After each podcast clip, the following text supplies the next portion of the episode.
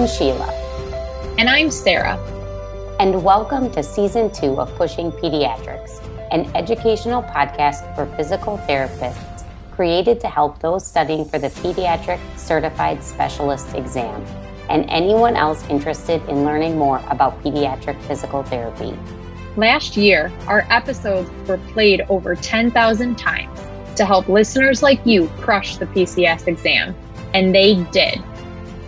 This year, you can expect more content and even more review to help you feel confident on test day. Let's not waste any more time. Time to study.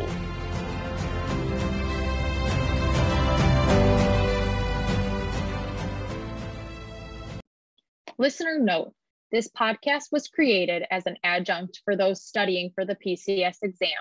By no means do we guarantee that one will pass the exam solely by listening to this podcast. We encourage all those studying for the exam to put the appropriate time and effort into their studying using resources recommended by the ABPTS and the APTA. It is not allowed to discuss test content, and we will not accept any questions related to test content. While we will do our best to provide the most accurate information, if you feel as though we have stated something that is incorrect, please contact us via Instagram or Facebook at Pushing Pediatrics or send us an email at pushingpediatrics at gmail.com.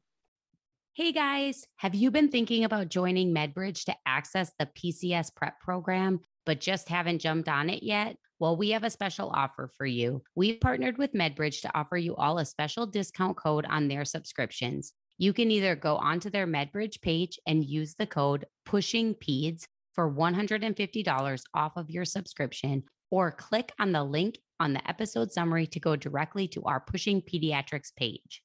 Follow us, but not studying for the PCS exam? That's okay. You can still use this discount code as well. Share it with your colleagues and other friends who may be studying for their other specialty exams. You all know how much we utilized MedBridge during our studying and how we based our entire study plan off of their content. So take advantage of this special offer and purchase your MedBridge subscription today. Welcome back. This week, we are going over the clinical summary for spina bifida. Remember, when we talked about spinal cord injury, we mentioned that a lot of things overlap between these two diagnoses, and they sometimes can be treated similarly. Keep that in mind while you're studying. Spina bifida is a birth defect that develops when an infant's spinal cord does not completely close during the early stages of the mother's pregnancy. This causes both physical and intellectual disabilities. There are different types of spina bifida. It can first be categorized as occulta, which means hidden, or aperta, which is visible. The three different types of spina bifida include meningocele, myelomeningocele, and myeloschisis. In meningocele, only the meninges and sac of spinal fluid protrude under the skin. This is the most mild form. Myelomeningocele is when there is spinal fluid, meninges, and neural tissue within the sac that protrudes under the skin, and sometimes the skin is absent. This is the most common form of spina bifida and the focus of this clinical summary.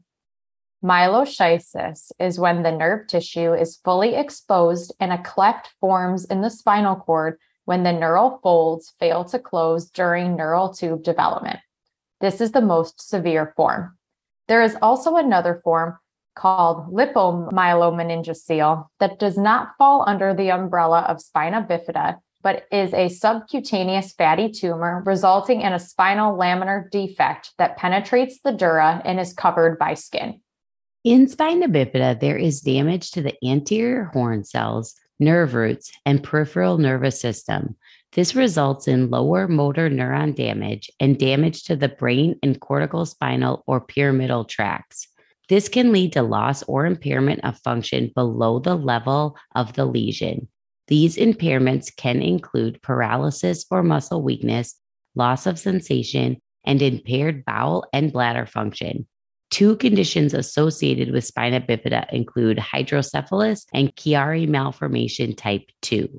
Primary impairments of spina bifida include paralysis and weakness in muscle groups below the level of the lesion, loss of cutaneous sensation in dermatomes innervated by nerves below the level of the lesion, loss of bowel and bladder control, and changes in muscle tone, including hypotonia and hypertonia.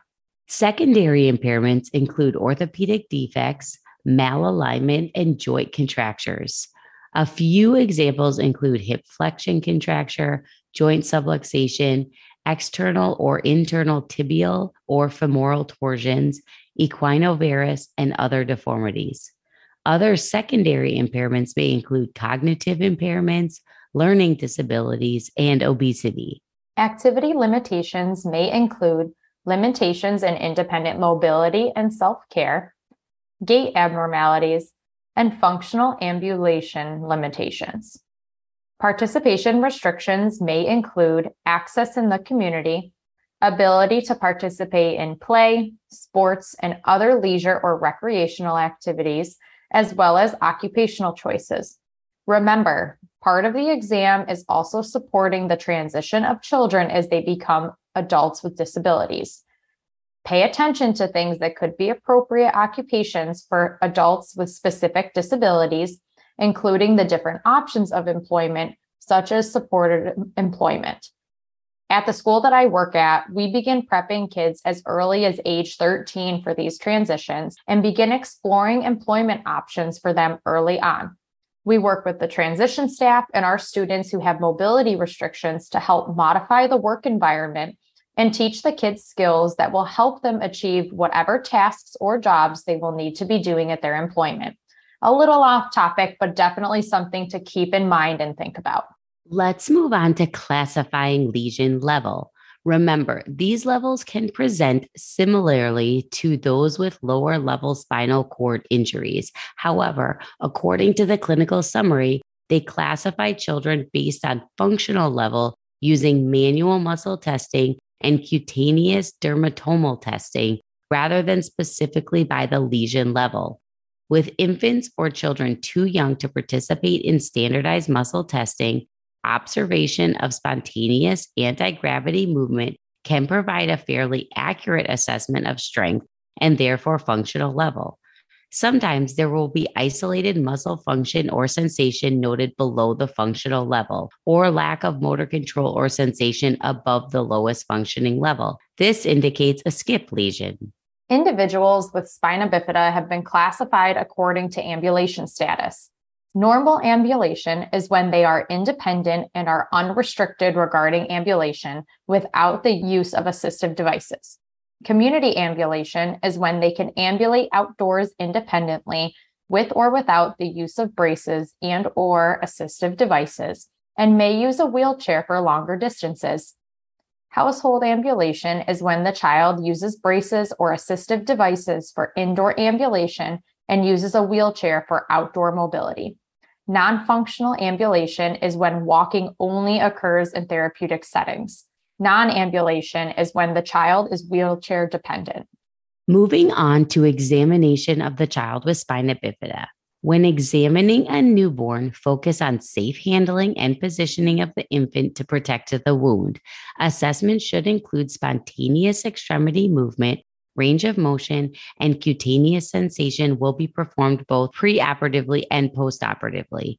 Assess for orthopedic deformities such as club foot or hip dysplasia. We may also be involved with assessing feeding. Some areas to consider when examining the older child include body structure and function, activity and mobility, and participation.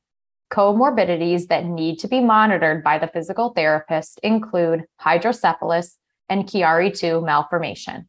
We need to be aware of the signs and symptoms of shunt malfunction, Chiari2 malformation, and tethered cord syndrome. Signs and symptoms of a shunt malfunction include headache, irritability, fever, nausea, vision or speech changes, and changes in balance and postural stability.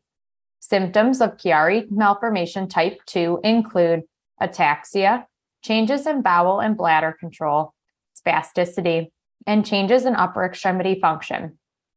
Symptoms of tethered cord syndrome include progressive loss of strength or sensation, changes in bowel or bladder function, changes in functional mobility and gait pattern, back or lower extremity pain, changes in spasticity, loss of range of motion, or changes in good positioning or progression of deformity. The clinical summary then goes on to discussing taking a history and the tests and measures that should be examined. When taking a history, make sure that you are interviewing both parent and the child. Include questions such as family and social situations, if they receive therapy elsewhere, relevant medical history, functional mobility, endurance, and self care. When completing the examination, include everything on the ICF model body structure and function, activity limitations, and participation restrictions. The clinical summary has a great summary chart of different tests and measures that one should complete and descriptions of all of them. So make sure to take a look at that. The outcome measures that they include are the functional mobility scale, the six minute walk test, the Alberta Infant Motor Scale, the Bayley, the Peabody, the BOT2, the PD, the WeeFIM, the Canadian Occupational Performance Measure, the School Function Assessment, the CAPE, the PAC, the PEM CY, the PEDS QL, and the Child Health Questionnaire.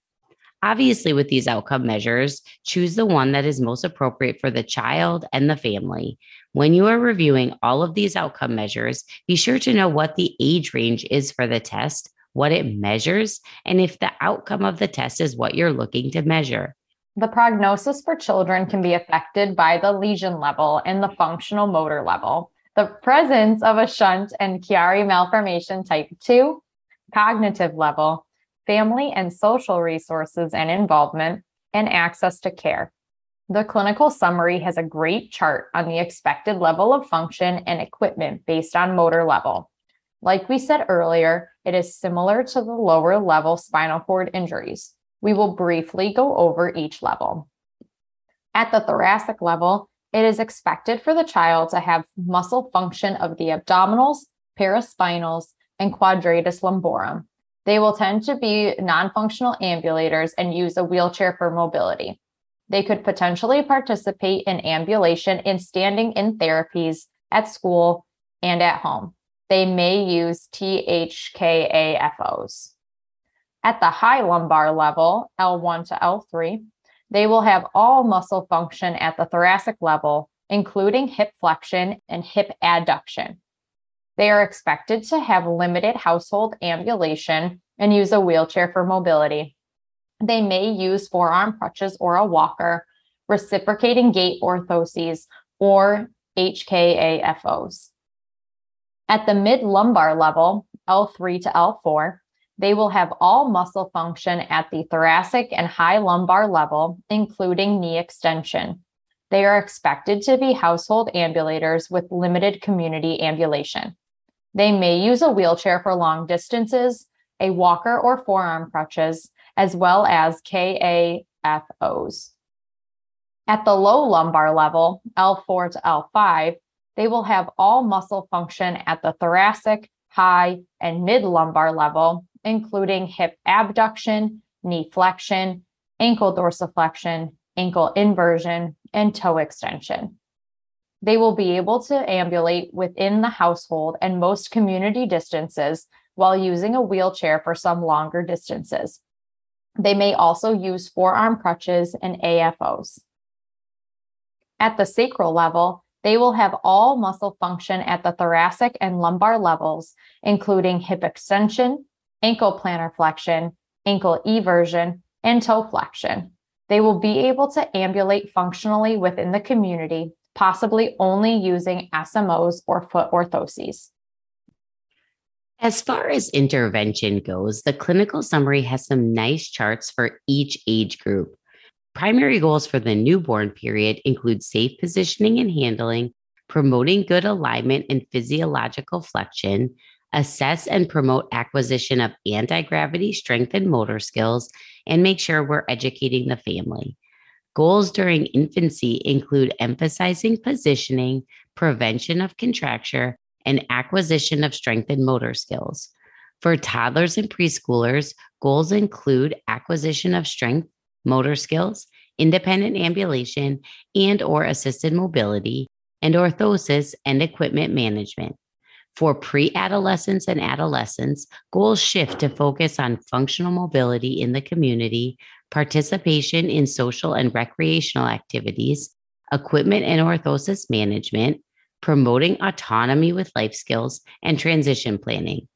The clinical summary finishes off by going over the medical management and diagnoses, which we will let you read on your own. Remember, spina bifida levels are similar to those low level spinal cord injuries. Make sure you're going over both of them. Don't stress yourself out significantly by thinking they're extremely different. You are smarter than you think when it comes to the material. Don't let it overwhelm you. Take a step back and look at the bigger picture. I wish somebody told me that when we were studying because there were so many times I fixated on the small details and wasn't looking at the bigger picture right in front of me. PCS Advantage has a great study guide on spina bifida, so definitely take a look at that. Campbell also has some great charts and information as well. I definitely think that making sure you understand how you're going to use this information and trying to kind of think about what types of clinical scenarios you might have to solve will definitely be more beneficial than obsessing over some small detail that two different resources give a little bit of different information on. So I love Sarah's tips there. Well, that is it for this episode. Join us on Friday when we go over a case study on spina bifida from the Case Files book. If you haven't already, please rate, review, and subscribe to our podcast. We value your feedback and we want to continue improving to provide the best product for you. You've got this. We will talk to you Friday.